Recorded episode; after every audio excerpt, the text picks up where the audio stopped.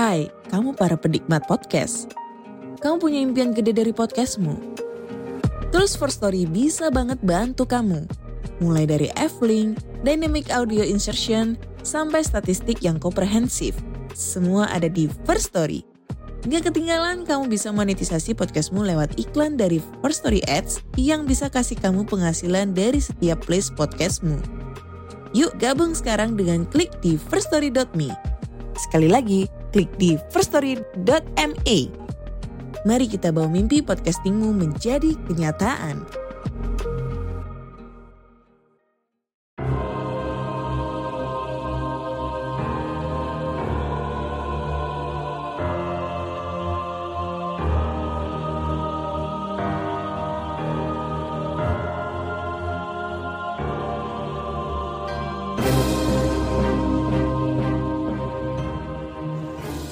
Halo teman-teman, ketemu lagi dengan gue Vincent di Konspirasi Ngopi Seruput dulu ngopinya.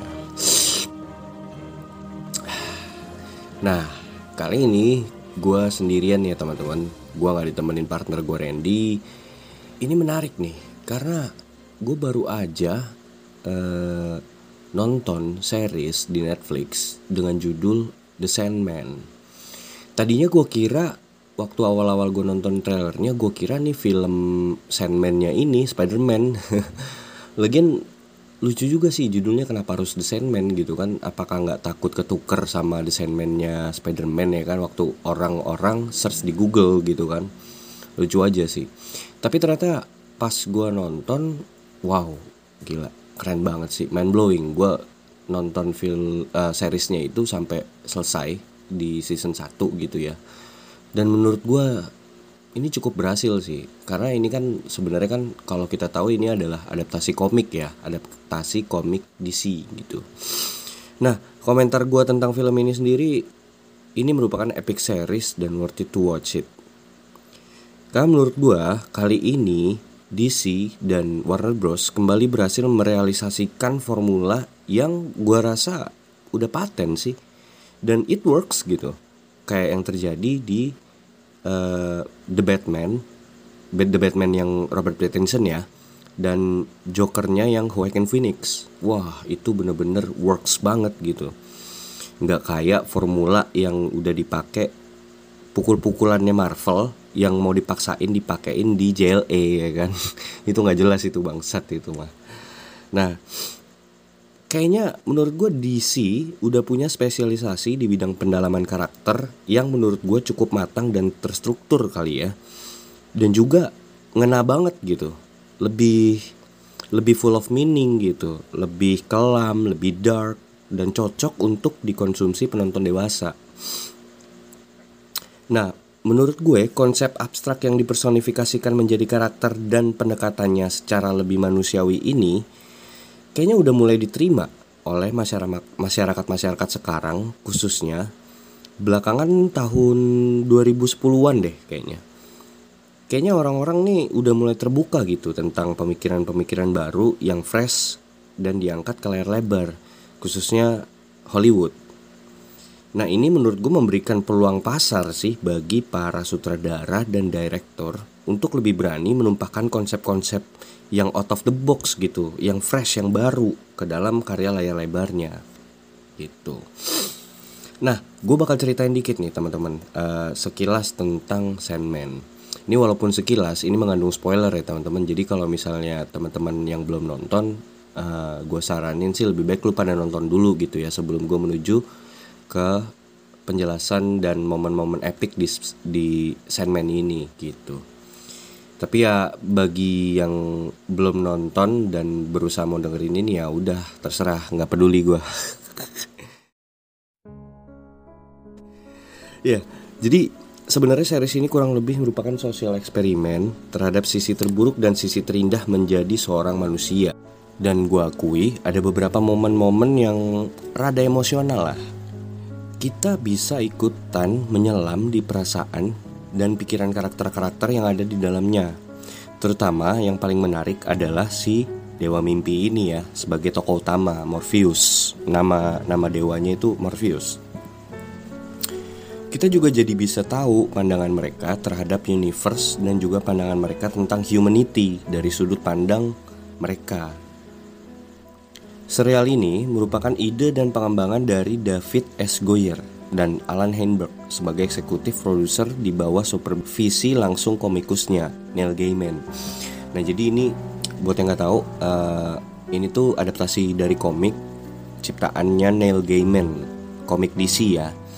Menurut gue ini salah satu masterpiece sih salah satu masterpiece-nya DC ya. Sebenarnya ada salah satu entitas kecil di bawah DC sih sebenarnya ini bukan komik real punya DC gitu cuman di dibeli lah sama DC gitu nah menurut gue Neil Gaiman ini mantap sih. Jalan pikirannya tuh dalam mengungkapkan uh, personifikasi yang abstrak ini menjadi satu karakter yang mudah kita uh, pahami dan kita sayang karakternya itu itu mantep banget sih menurut gue gitu kan.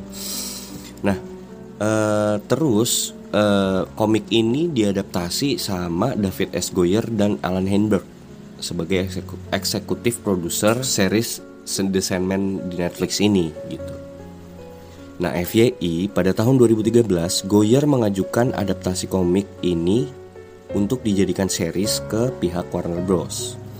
Waktu itu Goyer dan Gaiman langsung ditetapin tuh untuk memproduksi dan uh, dipilihnya pemeran utama yaitu Joseph Gordon-Levitt. Anjir, gila mantep banget kalau seandainya kejadian beneran ya.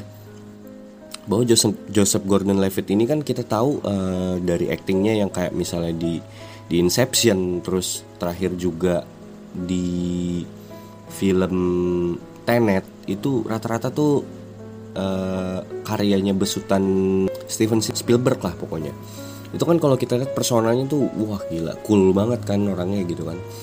Keren aja sih kalau seandainya ini dia jadi pemerannya si Morpheus atau Dream ini gitu tapi akhirnya terpilihnya Tom Sturridge uh, sebagai pemeran utama itu sebagai Morpheus atau God of Dream ini sendiri menurut gue merupakan kesuksesan tersendiri sih dari series ini karena kalau kita lihat dari kalau kita nonton ya dari segi acting, pendalaman peran, pendalaman materi, Tom Sturridge tuh berhasil banget merepresentasikan dewa mimpi ini dengan sangat baik gitu loh. Bagaimana sense of gloomy, darknya dapat banget. Ya karena memang seperti itulah gambaran persona si Morpheus di dalam komiknya. Nah, inspirasi Neil Gaiman ini berasal dari entitas dewa yang ada dalam mitologi Yunani ternyata. Jadi kalau teman-teman tahu ini ini tuh sebenarnya karakter karakter-karakter yang muncul di series ini sebenarnya adalah dewa dewi dan entitas yang ada di mitologi Yunani gitu. Nah dalam mitologi Yunani selain entitas dewa dewi yang turut membentuk alam semesta atau kosmos, ada juga entitas daemon atau daimon yang adalah personifikasi dari konsep abstrak. Mereka tidak sepenuhnya dewa, tetapi lebih seperti kepada kekuatan alam yang memiliki kepribadian dan hak pilihan mereka sendiri. Misalnya, keadilan, cinta, kesehatan, tidur, ketakutan, memori, kematian, dan kedamaian. Nah, konsep-konsep abstrak ini adalah sebenarnya entitas demon di mitologi Yunani. Dari konsep-konsep yang dipersonifikasikan ini, Neil Gaiman mengangkat sang Morpheus atau dewa mimpi untuk jadi sentral dari ceritanya dia. Nah, seri ini berfokus pada sosok Sandman yang bernama Morpheus atau juga dikenal dengan Dream atau mimpi ya. Morpheus adalah raja dari alam yang disebut dunia mimpi dan merupakan anggota keluarga yang dikenal sebagai The Endless yang terdiri dari tujuh entitas kosmik yang kuat. Morpheus mempunyai tugas di mana dia berkuasa di istananya untuk menjaga manusia agar dapat terus bermimpi dalam tidurnya. Jadi kayak Morpheus tuh punya kerajaan, kerajaan dunia mimpi gitu. Nah, dia dikasih dati, dikasih tugas untuk menjaga manusia untuk tetap stay kalau pas tidur punya mimpi gitu kurang lebih gitu kali ya nah nah bapaknya Morpheus ini entitas time jadi dia ini rule ruler of time gitu waktu dan ibunya ini Nyx atau dalam bahasa Inggris itu night atau malam. Jadi dewa waktu sama dewi malam gitu. Kawin, punya anak-anak. Nah, anak-anaknya itu disebut dengan endless. Nah, tujuh bersaudara entitas kosmik yang mewakili sifat-sifat kosmik kehidupan ini gue sebutin kali ya dari yang paling tertua sampai yang paling bontot. Nah, yang pertama itu ada destiny atau takdir. Yang kedua itu ada death atau kematian. Yang ketiga ada dream atau Morpheus. Yang keempat destruction. Yang kelima desire. Yang keenam despair. Yang ketujuh delirium.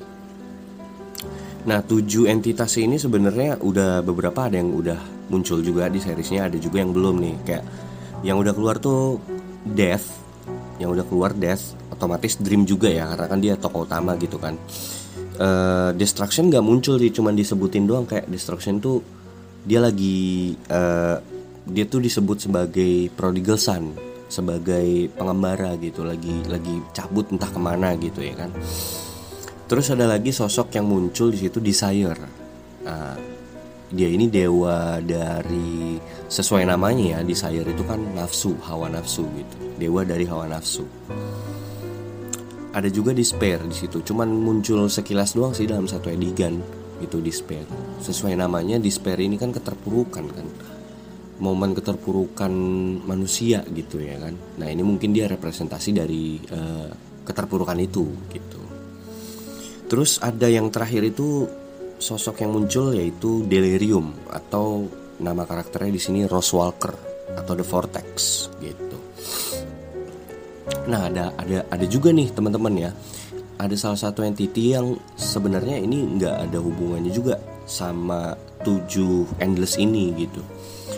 Entity ini yaitu Lucifer Morningstar. Jadi ada satu ketika di mana uh, Dream datang ke kerajaannya Lucifer Morningstar Morning Star which is hell gitu kan dia datang tuh untuk ngambil benda pusakanya nanti gue cer ceritain lebih spesifiknya lagi ya teman-teman oke gue sekali lagi ngingetin buat teman-teman ini bakal jadi spoiler. Spoiler alert ya teman-teman. Di sini gue bakal masuk ke momen-momen epic dalam series. Jadi gini Morpheus itu kan uh, entitas raja mimpi gitu kan. Nah dia ini punya tiga tools yang merupakan benda pusaka yang juga merupakan bagian dari dirinya gitu. Kayak ini bro, kayak Horcrux, Horcruxnya Voldemort gitu, kurang lebih kayak gitulah teman-teman. Nah terus uh, dia ini punya tiga tools yaitu gumpalan kain kantong pasir, jadi kayak pasir tapi dibungkus dalam kantong kain gitu. Terus yang kedua itu topeng. Nah topeng itu kurang lebih modelnya sama kayak dokter zaman peradaban pertengahan zaman-zaman waktu masa pandemi ini flu flu hitam black plague terus ada lagi batu rubi yang gunanya untuk mewujudkan impian atau insight atau inspirasi untuk jadi kenyataan gitu. Nah sebenarnya main villain atau musuh utama di uh, cerita ini adalah Corinthian. Corinthian ini adalah karya masterpiece dari sang Morpheus. A Nightmare Who Escaped the Dreaming. Dia ini uh, ciptaan yang membangkang gitu dan dia tuh melawan penciptanya karena ia merasa warga kerajaan dunia mimpi itu punya free gitu loh, punya free will untuk bebas dan menentukan pilihannya. Apakah dia mau ngikutin penciptanya atau enggak gitu kan.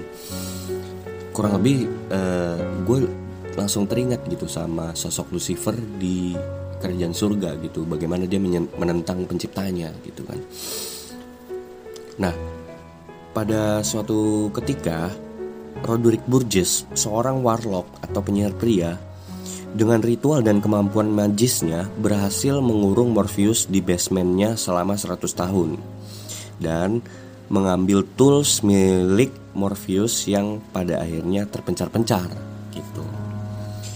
Nah, ini lucu banget sih. Jadi uh, ada ceritanya di di ceritanya tuh Roderick Burgess itu uh, dia ini warlock ya, seorang penyihir laki-laki gitu kan. Itu warlock itu istilah untuk penyihir laki-laki ya teman-teman. Nah dia tuh punya kemampuan yang kurang lebih setara waktu itu saingannya Aleister Crowley waktu itu. Dia punya kemampuan untuk uh, melakukan sebuah ritual dan mengurung suatu entitas gitu. Entitas yang halus gitu ya bisa dibilang. Tadinya tuh dia pengen ngurung si Death. Saudara perempuan saudari perempuannya si Morpheus gitu Death. Karena dia tuh jadi ceritanya dia tuh punya anak. Terus anaknya entah gimana meninggal gitu di, us di usianya yang 20 tahun dia mau ngidupin lagi gitu. Terus entah gimana ceritanya tapi malah si Morpheus ini yang ke keurung di dalam uh, sigil summoningnya dia gitu. Nah lucu sih ya. Kenapa harus manusia gitu bisa ngurung seorang dewa gitu kan? Lucu banget sih anjing. Tapi berarti ini manusia kan kuat banget dong ya kan? Gitu. Nah akibatnya akibat dari absensi sang raja di dunia mimpi ini selama kurang lebih satu abad kan lamanya nah ini di dunia terjadi fenomena di mana manusia tidak bisa lagi bermimpi ada juga yang tidurnya nggak bisa bangun gitu jadi tidur terus nggak bisa bangun gitu. Yang dinamakan dengan sleeping sickness gitu. Nah dari situlah dimulai petualangan Morpheus menjelajahi tanah Inggris ketika itu atau uh, dunia manusia lah ya bisa dibilang. Yang disebut di situ tuh waking world. Dia nyebut dunia ma manusia tuh waking world gitu untuk merebut kembali tools-toolsnya yang hilang untuk memulihkan kekuatannya. Gitu. Nah jadi dia kan dikurung nih teman-teman dikurung selama 100 tahun di basementnya. Nah suatu satu anaknya Roderick Burgess ini e, iba gitu loh punya kayak perasaan kasihan gitu sama si e, dewa mimpi ini Morpheus gitu. Akhirnya dia di, di dilepaskan lah dia dibebaskan gitu Nah pas dia pulang ke selama abis dia bebas itu selama 100 tahun itu jadi terjadi kehancuran di dunia mimpinya gitu. Pas dia pulang dia lihat ternyata semua entitas yang ada di dunia mimpi yang notabene waktu itu jadi kan dia punya kayak sekretaris gitu kan. Nah sekretarisnya ini namanya Lucian. Lucian ini mengadakan sensus itu kurang lebih ada 11.000 entiti yang uh, tinggal di dunia mimpi gitu. Dan semuanya ini pada cabut pada hilang gitu. Nggak tahu ke mana gitu kan. Ada yang ke dunia manusia ke waking world ada yang ke uh, dunia dimensi lain gitu. Nah cuman yang tinggal itu cuman si Lucian ini as sekretaris sebagai librarian gitu kan. Dan karena dia yakin suatu saat nih pasti Morpheus pulang gitu. Nah akhirnya emang kejadian kan si Morpheus ini pulang dia sedih ngelihat kerajaannya ini hancur gitu kerajaan mimpinya gitu. Nah dari situ kan uh, akhirnya dia tuh memulai petualangannya tuh mencari uh, tiga toolsnya itu yaitu kantong pasir topeng masker Morpheus dan batu rubi itu nah Kantong pasir ini diambil dari keturunan Konstantin bernama Joanna Konstantin.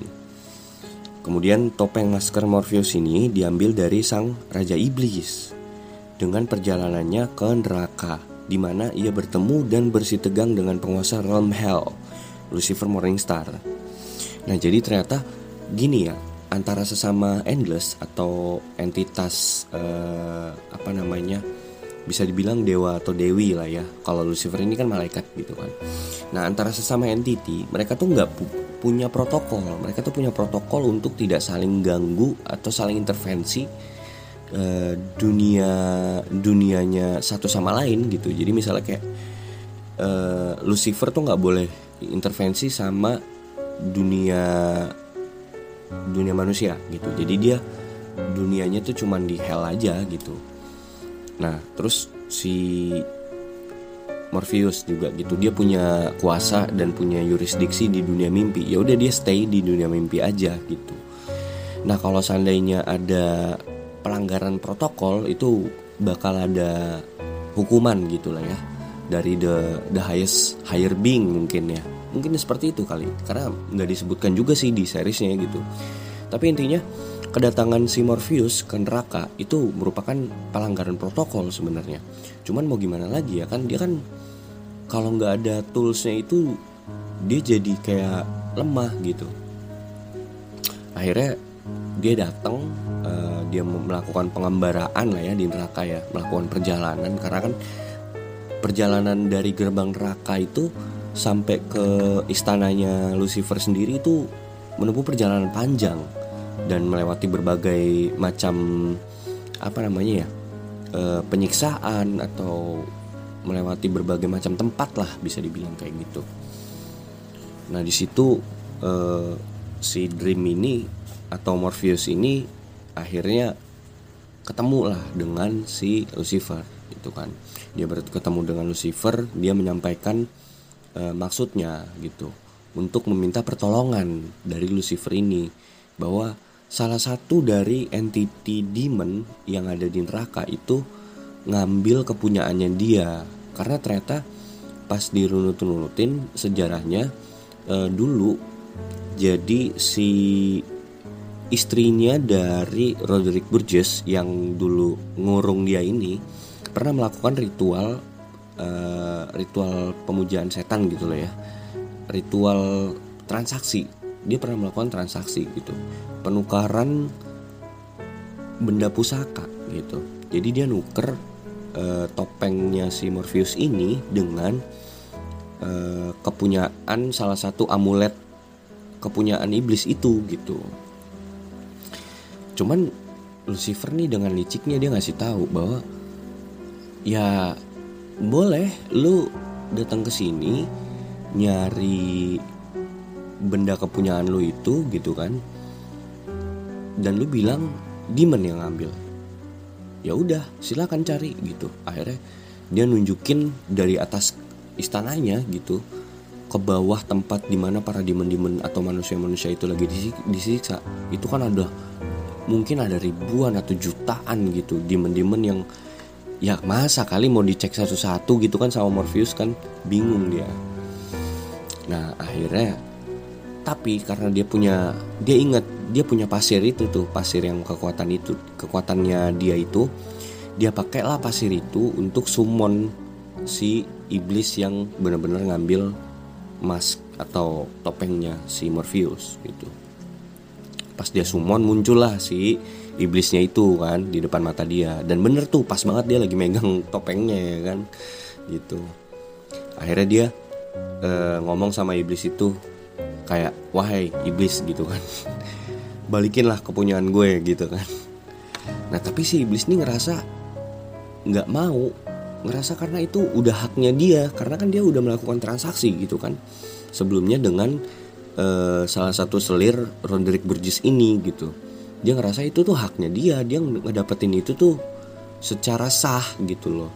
Karena kan penukaran terjadi di situ bukan karena dia mencuri atau apa gitu kan kalau dia mau kalau dia mau men, saling menyalahkan ya nyalahin si istrinya Roderick Burgess ketika itu yang menukarkan eh, apa namanya simbol dari iblis dengan topengnya si eh, Morpheus gitu loh. Ya nggak sih? Nah tapi akhirnya uh, si iblis itu rada ngalah sih. Karena dia takut juga kan sama entitas dream gitu kan. Nah dia menyatakan untuk melakukan perlombaan gitu. Atau battle lah ya bisa dibilang kayak semacam uh, ya battle lah gitu antara uh, demon itu dengan si entitas raja mimpi ini atau Morpheus gitu kan. Anjir gue pas nonton di situ tuh gue ngerasa anjir nih iblis berani juga ya mau ngelawan entitas raja mimpi. Karena kan secara kalau dari segi kekuatan sebenarnya kalau lu tahu tuh ternyata si raja mimpi atau Morpheus ini itu kekuatannya setara sama Lucifer gitu kan. Kok berani dia nantang uh, raja mimpi gitu loh untuk uh, ngambil kepunyaannya si raja mimpi itu? Yang dipertaruhkan kan itu gitu kan.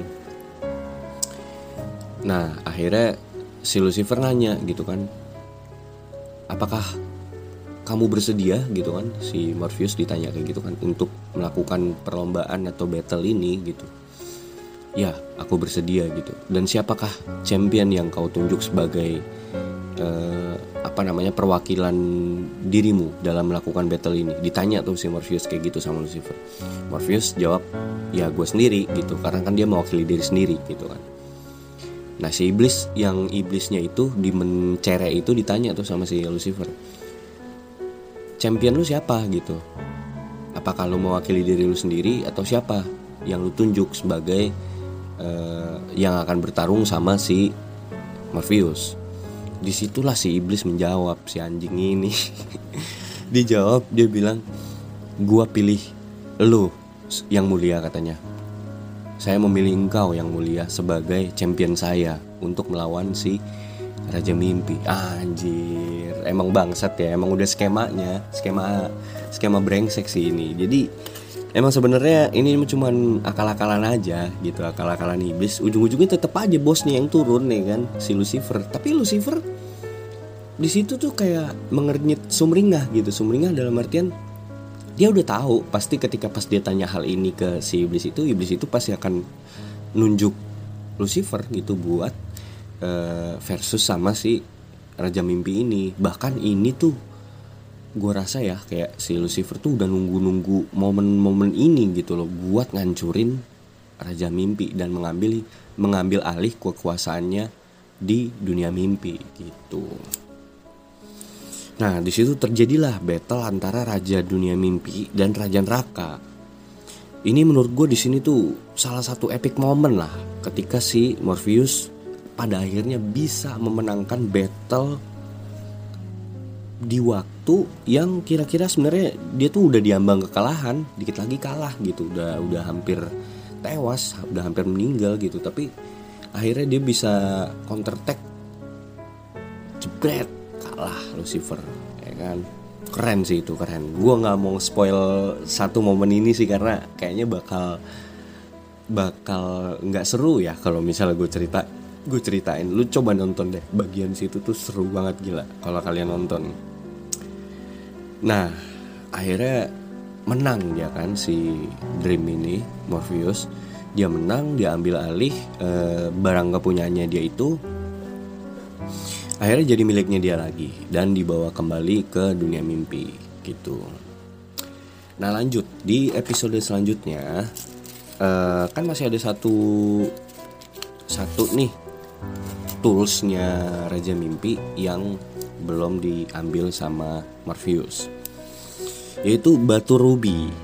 Nah batu ruby ini dicuri oleh selirnya Roderick Burgess. Ini brengsek nih uh, cewek ini nih. Cewek ini namanya Ethel Crips ini kayaknya sumber masalah juga dia nih. Dua barang diambil sama dia gitu kan. Nah Roderick Burgess ini kan tuan rumah tempat di mana Morpheus tuh pernah dikurung selama satu abad gitu. Nah waktu selama lagi dikurung itu si Morpheus Ethel Crips tuh kayak diem-diem ngambil kepunyaannya Roderick Burgess ngambil ruby itu di tempat penyimpanan Roderick Burgess gitu. Nah kemudian uh, sering waktu wanita ini tuh entah gimana belajar belajar tentang ini ya ilmu keabadian gitu. Jadi dia bisa bukan keabadian sih bisa bisa punya umur panjang gitu bahkan sampai ratusan tahun 100 tahun gitu gitu nah sewaktu-waktu uh, ruby yang udah dicuri dari Roderick Burgess ini dicuri lagi sama anaknya sendiri anaknya si uh, Roderick sorry anaknya si Ethel Crips ini yang notabene sebenarnya itu anak juga hasil perkawinannya sama Roderick Burgess gitu Nah, anaknya ini bernama John Dee. Dia ini memiliki gangguan psikis lah ya dan benci sekali dengan kebohongan yang ada di dunia.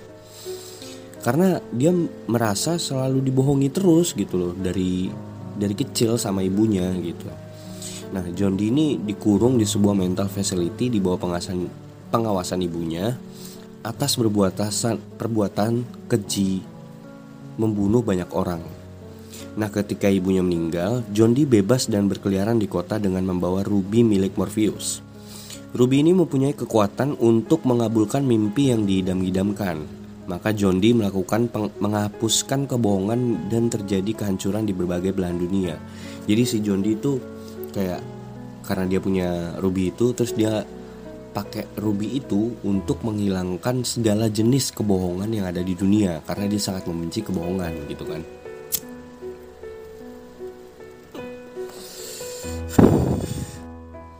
Nah, di sini nih uh, ada momen epic di mana Morpheus datang. Dia tuh hendak mengambil kembali ruby miliknya kan. Di situ ia menyadarkan menyadarkan John Dee bahwa betapa pentingnya kekuatan sebuah mimpi dalam kehidupan manusia. Menurut Morpheus, mimpi adalah sebuah harapan, cita-cita, dan alasan seorang manusia untuk dapat terus bertahan menjalani kehidupannya. Hope atau harapan jugalah yang membuat dia menang dalam battlenya dengan Lucifer, sang anti materi atau anti matter. Jadi ada satu momen di mana si Morpheus ini datang ketemu sama John Dee. Di situ tuh wow, wow banget sih. Di situ tuh momen epic sih gue bisa bilang. Karena di situ si Morpheus ngejelasin itu bahwa mimpi itu sebenarnya bukan cuman bunga tidur gitu tapi mimpi itu juga adalah alasan manusia untuk bisa bertahan hidup manusia harus punya mimpi gitu loh untuk meneruskan hidupnya gitu kan keren keren banget sih konsepnya gitu nah waktu pas episode kedua ini pada saat Morpheus yang lemah tanpa tiga toolsnya ini dia kan harus butuh tiga toolsnya ini untuk merestorasi kerajaan mimpinya yang hancur karena keabsenannya selama satu abad. Morpheus memutuskan untuk mensumon entitas yang disebut sebagai sang tiga di dalam satu. Dia menyebutkan entitas ini sang tiga di dalam satu dan satu di dalam tiga. Si Morpheus tuh nyebutin itu ya. Uh, dia nyebutin entitas ini tuh atau dikenal sebagai Fate lah The Fate adalah trio representasi dari past, present, and future. Nah, The Fate ini juga dikenal dalam mitologi Yunani dengan nama Hekate gitu. Jadi e, karena si Morpheus ini hilang arah lah gitu kan dia bingung sebelum dia ngambil tiga benda pusakanya ini dia kan bingung nih mau mulai dari mana nih gue oh gue langsung dia teringat oh gue harus manggil entitas yang orang-orang Yunani sebut Hekate gitu. Dia harus manggil dan untuk nanya gitu sebenarnya di mana sih keberadaan tiga tulus gua ini? Gitu loh. Nah di situ kan entitasnya ini tiga di dalam satu dia sebut. Nah tiganya ini merepresentasikan uh, past present dan future gitu. Nah nggak nggak tahu kenapa ya teman-teman.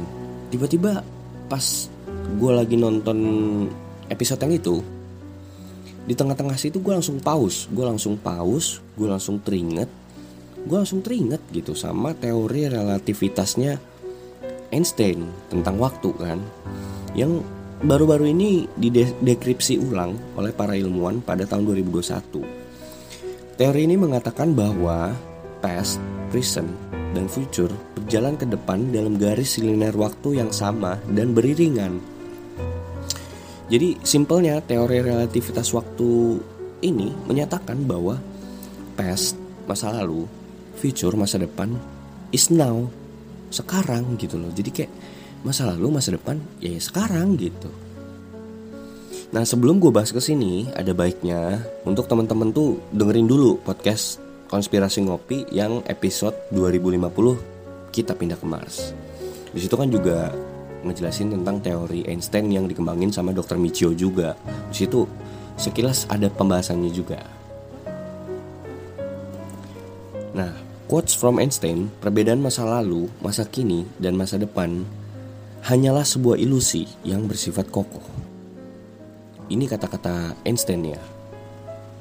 Nah, menurut gua jika waktu adalah relatif, Einstein maka para ilmuwan pun menyimpulkan jika waktu hanyalah buatan manusia. Jadi kalau waktu menurut Einstein relatif, berarti ilmuwan juga menyimpulkan bahwa waktu ini ya buatan manusia gitu loh. Nah, pengembangan dari teori relativitas Einstein ini melahirkan teori baru yaitu teori kubus alam semesta atau block universe. Teori ini menyatakan bahwa dulu, sekarang, dan masa depan adalah sekarang.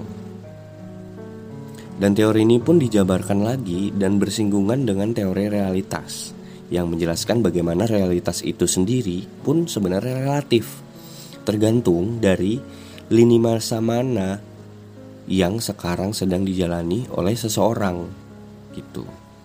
Nah jadi uh, realita lu bergantung dari lu lagi ngejalanin re, uh, lini masa mana yang lagi lu jalanin gitu.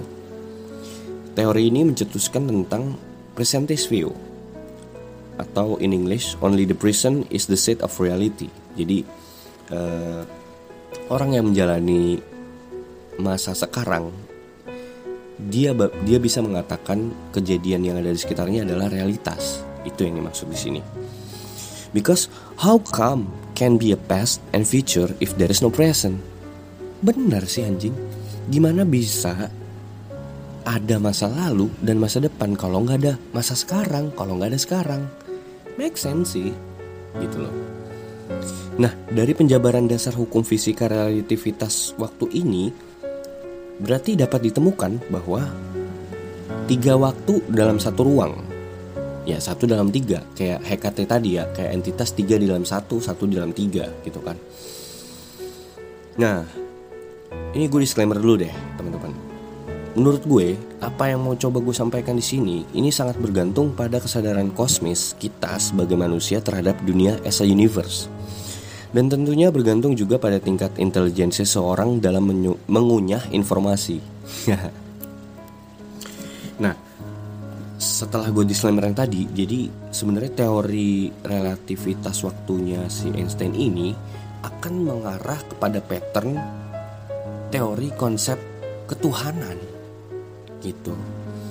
Bahwa menurut gua sebenarnya teori relativitas waktu ini menjelaskan tentang teori trinitas keilahian dalam paham ajaran samawi khususnya Kristen Katolik gitu ya. Karena menurut gue ini bisa dikatakan secara tidak langsung teori relativitas waktu itu sendiri menjelaskan teori tentang eksistensi Tuhan nah ini ya berikut adalah pembuktian yang akan gue bahas selanjutnya. Teman-teman sekali lagi ya disclaimer ini adalah konsep pemahaman gue tentang Tuhan, tentang Yang Maha Esa, dirunutkan atas personifikasi dari relativitas waktu teori yang dicetuskan oleh Einstein ini, yaitu past, present, and future. Nah, pembuktiannya bisa gue ambil dari uh, kitab perjanjian lama atau Tanak yaitu Keluaran 3 ayat 13 sampai 14 di mana waktu Tuhan menampakkan diri kepada Musa. Nah, di ayat 13 ini gue bacain ya. Musa menjawab, "Tetapi kalau saya menemui orang-orang Israel dan berkata kepada mereka, Allah nenek moyangmu mengutus saya kepada kamu." Mereka pasti akan bertanya, siapa namanya? Lalu apa yang harus saya jawab kepada mereka? Nih di ayat 14 Tuhan menjawab nih. Kata Allah, aku adalah aku ada. Ini perhatiin teman-teman ya. Aku adalah aku ada. Inilah yang harus kau katakan kepada bangsa Israel. Dia yang disebut aku ada sudah mengutus saya kepada kamu. Nah, di sini, ini perhatiin teman-teman. Di sini Elohim menyatakan namanya dalam bahasa Ibrani yaitu Yod Heh Fafwe atau YHWH. Aku adalah aku ada yang disebut oleh orang Yunani sebagai te tetragrammaton yang berarti kata dengan empat huruf. YHWH ya. Nah, perhatikan baik-baik kata berikut. Kata aku adalah aku ada dalam terjemahan lain pun dituliskan juga sebagai aku ada karena aku ada atau dalam kurung YHWH. Nah uniknya dua sifat dimensi waktu ada di dalam nama Elohim. Kalau lu cerna baik-baik ya. aku ada karena aku ada ini kan berarti aku yang sudah ada dan aku yang sekarang ada. Ini kan ber berarti berbicara mengenai sifat Elohim dan eksistensinya dari waktu dahulu hingga sekarang. Jadi aku yang sudah ada itu mewakili past dan aku yang sekarang ada adalah mewakili present sekarang gitu kan. Nah, Gue akan menjelaskan ini melewati pendekatan dari konsep waktu yang dikenal dan dapat dimengerti oleh otak manusia. Past ini berbicara tentang penciptaan, awal mula, sumber dari segalanya, bapa atas segala makhluk, sebuah ketetapan yang sudah sejak sedari dahulu ada. Nah, sedangkan prison, prison di sini berbicara tentang kehadiran, hadir, sekarang juga, saat ini, hari ini, masa kehidupan manusia yang pendek, fana, jasmani, dan kedangingan manusia. Nah, gue lanjut dengan pembuktian gue selanjutnya ya. Di mana ini kan kita udah ketemu bahwa past dan prison itu ada di dalam uh, konsep keilahiannya yang maha kuasa begitu. Lanjut di kitab perjanjian baru dalam Injil di Wahyu ayat 1, uh, Wahyu pasal 1 ayat 8. Dikatakan bahwa aku adalah alfa dan omega. Dalam tanda kurung awal dan akhir. Firman Tuhan Allah yang ada past dan yang sudah ada present dan yang akan datang future koma yang maha kuasa. Nah, ini kan di sini di ayat ini menegaskan sifat ilahi Tuhan yang menembus jangkauan masa depan selain dia juga supremasi dan superior atas masa lalu, masa sekarang, dia juga menyatakan kali ini yang akan datang. Ini menarik ya. Jadi di perjanjian lama Tuhan hanya menyatakan aku aku adalah aku yang ada. Berarti kan di situ uh, mewakili past dan present. Nah, di sini menyatakan uh, future juga gitu loh di masa depan gitu kan tentang masa depan dalam kita perjanjian baru. Unik banget sih gitu. Ini berbicara tentang entitas kosmik yang mewakili ketetapan di masa yang akan datang. Kan di situ dikatakan yang akan datang gitu kan. Nah, sifat pribadi kosmis ini sebenarnya berbicara tentang semangat, harapan, tujuan dan impian gitu loh. Kalau kita ngomong sesuatu yang akan datang itu kan berbicara tentang itu gitu kan.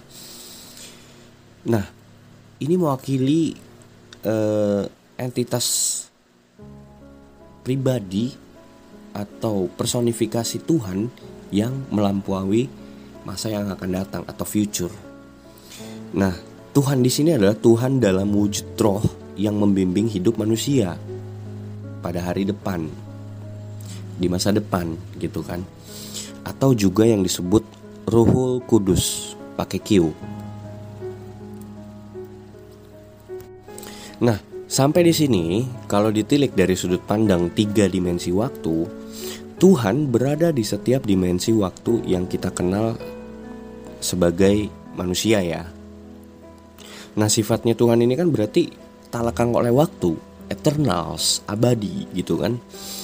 Nah wujudnya ini wujudnya Tuhan gitu ya dapat dijelaskan menjadi tiga personifikasi yaitu satu past ini uh, wujud the All Father tentang Bapa dari segalanya gitu.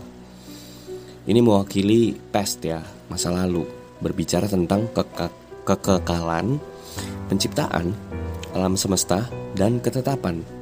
Berbicara tentang pada mulanya dan yang sudah ada, mewakili masa yang sudah ada atau masa lalu. Tuhan semesta alam, Yahweh, Tuhan sumber segala sesuatu yang ada dalam personifikasi Bapa dari segalanya. Nah, wujud ini juga dapat ditemukan dalam diri manusia sebenarnya, yaitu mind atau pikiran.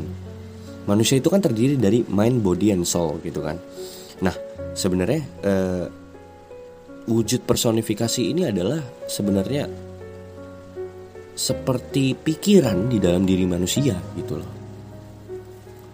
Nah, lanjut di uh, personifikasi terhadap wujud masa sekarang atau present. Nah, present itu kan berbicara tentang cinta dan kehidupan, tentang eksistensi dan keberadaan, berbicara tentang hari ini. Pribadi Tuhan yang berada sekarang bersama kita atau yang disebut oleh orang Yunani Immanuel.